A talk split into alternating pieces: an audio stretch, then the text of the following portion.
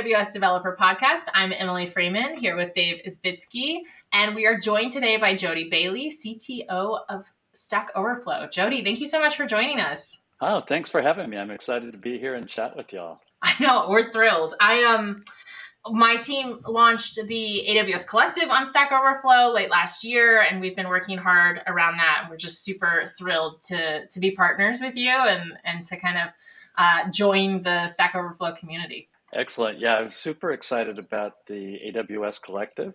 And as, as you well know, I'm, I'm a former AWS employee, so it makes me especially excited to see it. Uh, you know, we've seen a lot of value uh, having the smaller communities uh, like collectives as opposed to the broader, you know, wide open stackoverflow.com.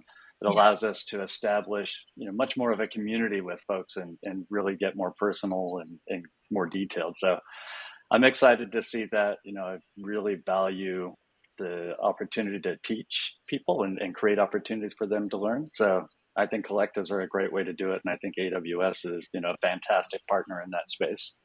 Thank you. We're we're thrilled to be a part of it. Should we dive into what a collective is, and and on the off chance someone hasn't heard of Stack Overflow, um, what Stack Overflow is briefly?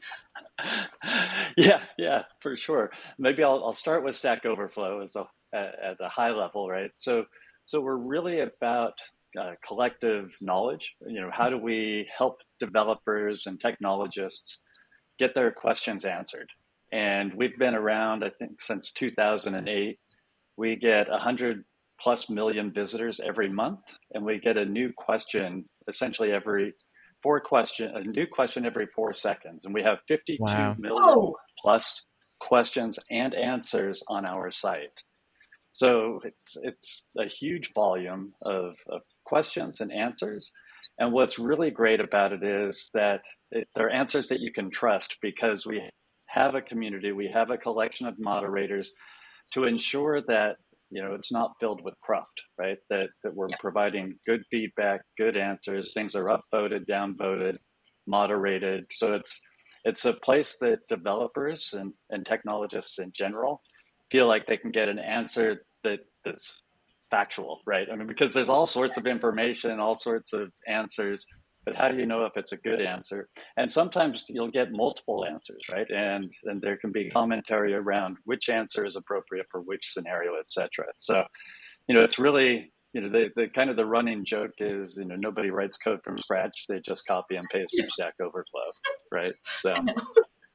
and and you so, have those little keyboards with the the command yep. C, command B, which I love. Exactly. Yeah, it was an it was an April Fool's joke originally, and it sold out. We had Perfect. to order more, and yeah, it was well done. Whoever came up with that is a genius. I think it's right? really interesting. You know, if people haven't worked in community for a long time, I think their first instinct is that you sort of have to manage the community or convince people of the right answer. And and what you touched on just now is that the community really self-organizes, self-regulates and moderates itself in a lot of ways. And of course there are issues with that, right? And we can we could talk about that. Uh, there there are challenges with that, but it is interesting that a community has the ability to monitor itself. You know that, that's so true, and, and one of the things that I think is is fairly unique just about you know developers and engineering as a whole is just the whole culture of giving back right? Yeah. my experience working with developers and engineers is that they want to help other developers and engineers solve problems and work through things. You see it in open source all the time right? And the stack overflow community is exactly that. It's the the idea that you know i can help somebody else solve their problems and somebody else can help me solve their problems. And and because of that like you said in the community it's not like you have to encourage people or you know twist somebody's arm. People want to do it and they want to provide good answers and good feedback. So it, it really to your point it doesn't require a lot of moderation or encouragement. That said you know there is gamification. You know people yeah are really interested in okay well what what's my reputation score and what badges have i earned and such? So so it does you know create kind of a you know push and pull if you will where people are are just excited to do it but then also you know encourage you want to to raise their score and see how well they can do so. Absolutely. And you're so right. In my experience developers and technical folks in general are so eager and willing to sit down and coach someone or teach someone. Uh, it was a huge gift to me when I was first learning how to code. I mean, I just remember people sitting down with me and and explaining very simple things now that I realize it. But you know, if you're just starting, you have no idea. Uh, and I appreciate yeah. that Stack Overflow. It it answers the questions for beginners because that's super important. And there's really uh, sort of niche, detailed questions and answers on Stack Overflow as well. So it's a huge, huge range. Yeah. Yeah. And you know what it reminds me of too? You made me think of this, Emily.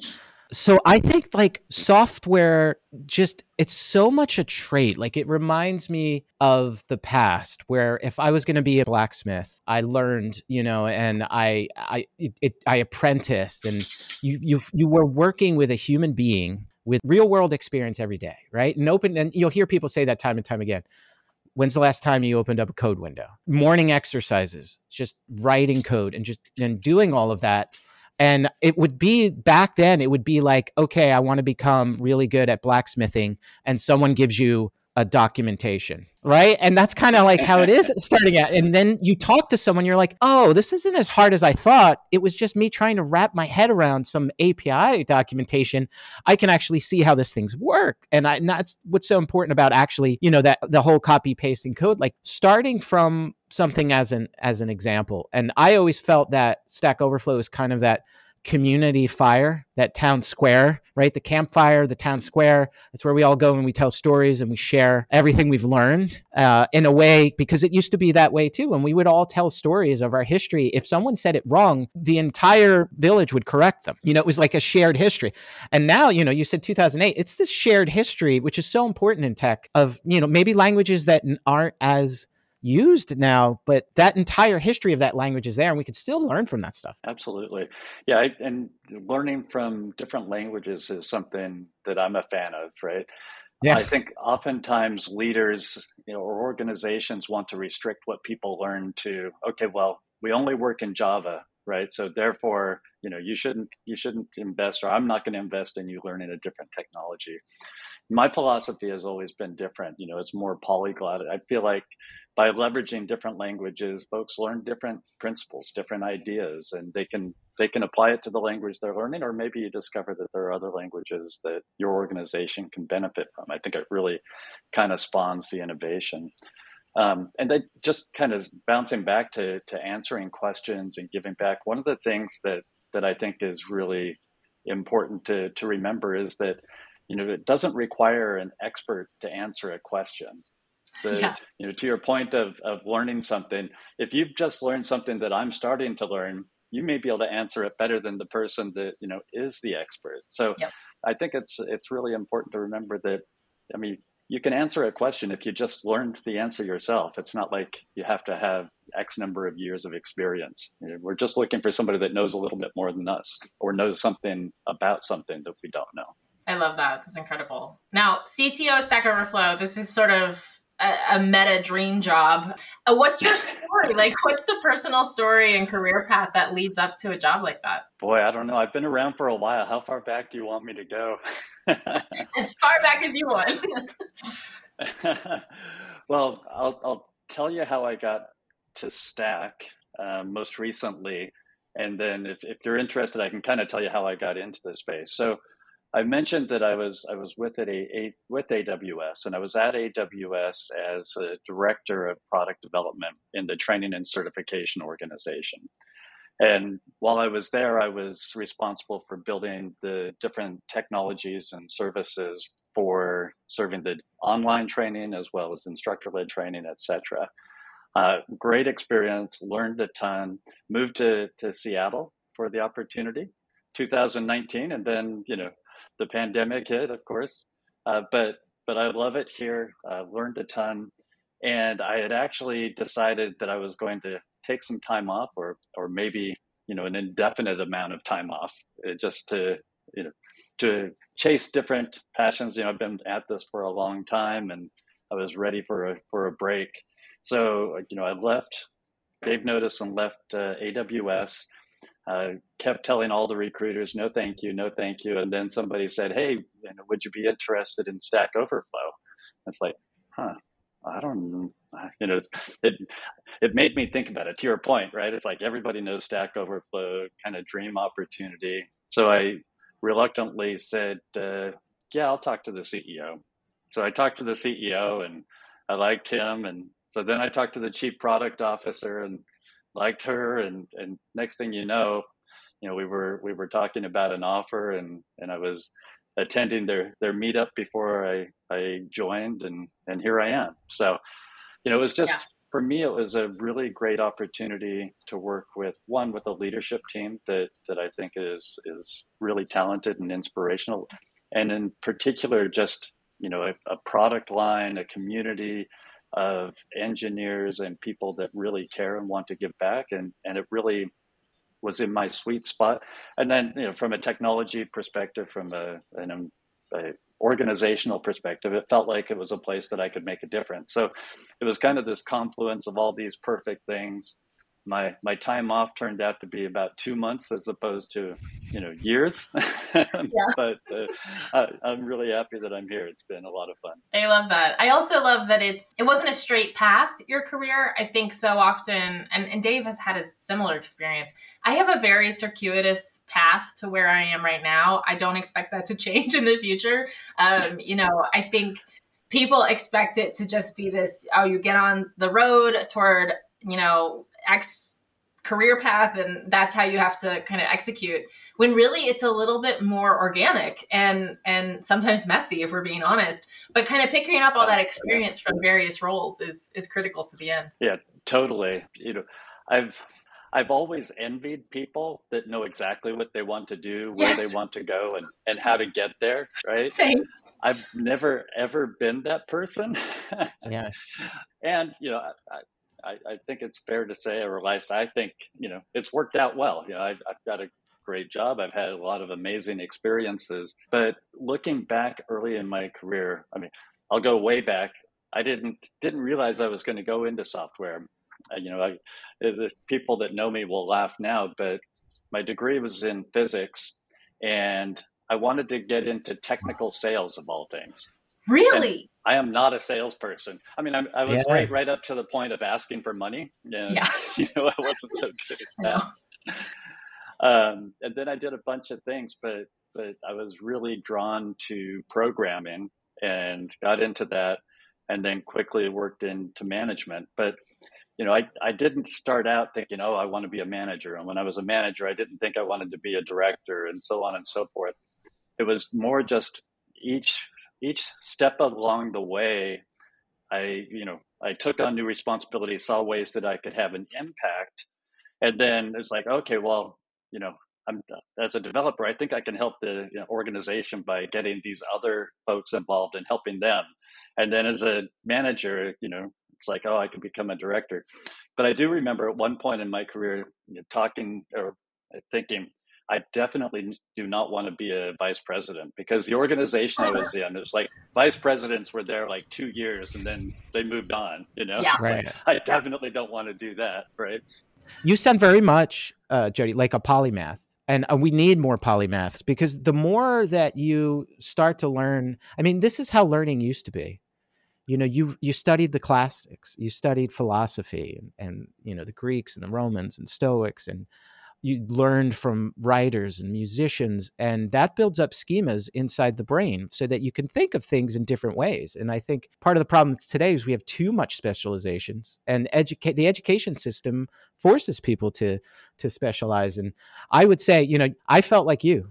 I was like i envy people that are like i just want to be an sde and i want to write code all day. And i always felt like the square mm-hmm. peg in the round hole but that is the way that humanity learned for a long time so if anyone's listening to this and you feel that way it's a strength and i feel like it's what en- it's enabled me you know we were talking a little bit about chaos engineering and chaos uh, before the episode but it's what it's enabled me to deal with change because i'm not mm-hmm. this one thing you know and I, yeah. I, I think that's that's so important so so maybe to your point i was i was thinking back about the books that I've just finished or am reading. And as I was thinking about it, to your point of a bunch of different things, I'll, I'll share with you, you know, some of the things I've been I just finished or, or been reading. So one is a book called How Bad Do You Want It? And it's it's about sport and you know how the the psychological aspect of effort can outweigh the the physical aspect that there that there's really this symbiotic relationship but you know the mental aspect plays a huge role right and then another book i just finished was i know why the caged bird sings it's the autobiography of maya angelou right so completely different spectrum but really you know provides this um, really vivid impression of you know black lives in in I think it was the 40s, right? And just the oppression and just the the challenges. And then you know also kind of you know different angle, domain driven design distilled, right? So a technical book, reading with my organization, and then you mentioned stoicism, and I'm you know I'm doing the daily Stoic. I don't know if you're if you're familiar with that book as well, but Meditations is right over there from the Daily Stoic. I have the okay. leather. Yeah. Yep. Ah, nice. Yeah. So I'm doing Ryan Holiday's book, you know, so it's oh, like nice. Yeah, yeah, yeah. one quote every day with a little write up. So, you know, it's part of my morning routine. So it's it's just kind of to your point of a lot of different things. It's like, oh wow, okay, yeah, I guess that's a, a pretty good reflection of the diversity of of things going into my head and, and maybe why I'm scrambled all the time. no, but it's in good, a good way to have all those. Yeah, to have all those pieces of information. Um, and it, yeah, it's it's less clean, but it, it's better overall. I think. Do Stoics never smile, or am I misunderstanding the whole purpose? Like, what what is the daily Stoic? What have you learned?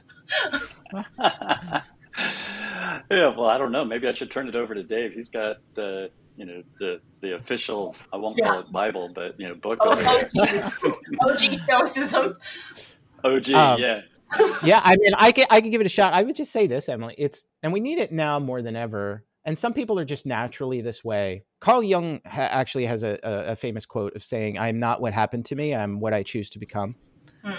And Stoicism is just a philosophy of that you are your thoughts, and that I mean, everything it, is present in your consciousness, and how you enjoy the world every day is largely determined by your mind. And actually understanding that some things are just they're just the way they need to be. You know, some people are just wired the way they need to be, and you need to understand like how you're reacting to things and how you react to the world will determine your experience in the world. And okay. Marcus Aurelius was a, a, a, one of the amazing, uh, you know, Roman emperors uh, he's actually in the book Gladiator. He's the older guy. His son was actually horrible. But here's this emperor, like the most powerful person in the world, writing, Why do I not want to get out of bed today? Uh, these people are super annoying. Why does that affect me so? And and just like very human, and was writing to himself. Interesting. Uh, and when you read it, it's it's it's just it's very it's humanity you're like, wow, we're all connected. The people that came before us are connected. And it, what it's helped me, meditation and stoicism, and I do other things, but all of it has made me realize how much I was letting external things affect my mind. Hmm. And I would say that is what's been really great to me about a stoic way of looking at things.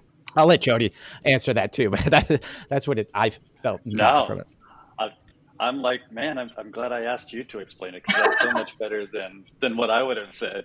You know, it, the way I summarize it, it, and to me, you tell me, Dave, I suspect you can probably elaborate on this too, but it reminds me a bit of Buddhism, right? You know, it's like, mm-hmm. oh, it's yeah. just the, the, for me, it's, it's kind of the notion of you really are in, the only thing you really control is, is how you feel and how you react to things. Mm-hmm. Right. Yeah. And everything yeah. else is input. You know, you can't control it we're all going to die. You know, let's let's accept that. You know, memento mori. Memento mori right? Is another stoic podcast, y'all. Just listen, all gonna I know. Sorry, I took us off track here. no, I uh, I mean in Buddhism, in Buddha, one of the things there's the law of emptiness, right? Which is can you know things? Can you truly know things? Like we assign words. Like if I said the sky is blue, Emily, you can know what blue is, but describe blue to a blind person. What is actually the sky? We think we know things based on the actual word, but a lot of it is you just open your mind and you just look at things and, yeah. and you see light and shadow and, and it's different than just the word because words have meaning. So yeah, I, you're absolutely right, Jody. And the, the memento mori phrase, which I've told Emily, I think I've said it before on this podcast and you're like, it's kind of Mormon. you it's tell just, me this all the time. yes. Just remember you have to die. And to me, that's it, it it it focuses things to be like, why am I so upset about this today when none of us are getting out of here alive? That's fair. Right? That's yeah. fair. And I, I, think the key part before we end this philosophy, a sidebar, is um, really taking a beat between the the action and the reaction and choosing to have a moment and then respond rather than react. From what I'm hearing, that really yeah. is the power behind stoicism. So that's yeah, interesting. I think it applies to to writing code and, and what we do from a development perspective. You know, it's really easy, I think, when you get into code to to pass judgment or, you know, to say, okay, well, well, this is really stupid. Why did somebody do this? You know, and and I think that it can be beneficial to step back and say, okay, well, there something happened. There was a decision made at that point in time that this person or whoever it was made the decision. There, there's logic behind it. We're dealing with it now. What do we need to do? You know, and, and try to, you know, be in the moment of work and, and figuring out the solutions rather than, you know, getting hung up on the past or playing the blame game. Yeah. Or suggesting entire re- uh, rewrites of. Oh, don't go there. So, um, so Jody, you are a great example of an engineer who stepped into an executive role, and I know that seems a little bit more organic and natural for the CTO role, but I am passionate about developers moving into management management roles and eventually leadership or executive roles of all kinds. And I think especially for tech companies, it's critical because you have a, a different understanding of the context and constraints that we work within. How has that informed your job, background? That's it. I almost don't think of them as separate at this point in time. So yeah. it's like, oh, wait, okay, that's just how it is. You know, so I think as as technologists, we tend to be problem solvers, right?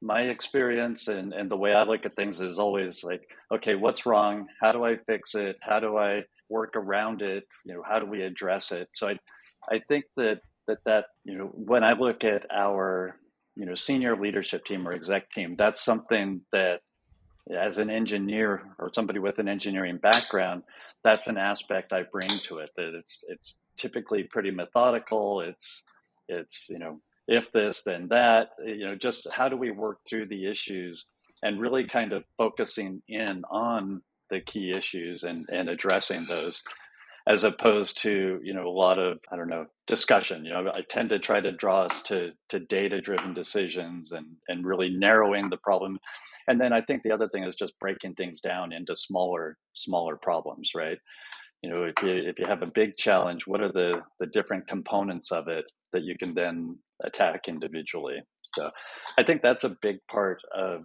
what engineers bring to leadership. And then, mm-hmm. you know, if I think back early on and just, you know, helping lead technologists, it's really the empathy and, and understanding of the challenges of, of engineers.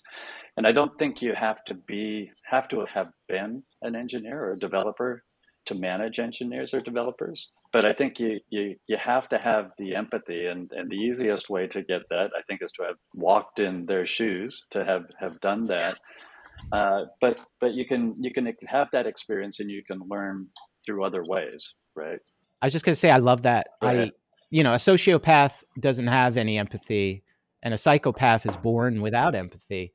And I look at some of the policies in tech companies, right, are psychopathic. There's no empathy at all. And I feel like doing a job and then leading people that are doing that job allows you to have empathy even if a process like that has been created. And I do believe good good leaders will inject empathy into psychopathic processes that happen at every company, right? And and most times it's done without malice. It's just kind of what happened from that process and how it's evolved over time but yeah, I, I completely agree. So anyway, I think that this has been amazing, and we've certainly gone down some really amazing angles here. And what I would love to do, if you're up for it, is we do a second episode, and we can kind of dive into just your view and Stack Overflow's role in you know developer experience and and how you're you're tackling that problem and everything moving forward. Yeah, that sounds great. Love to love to talk about that.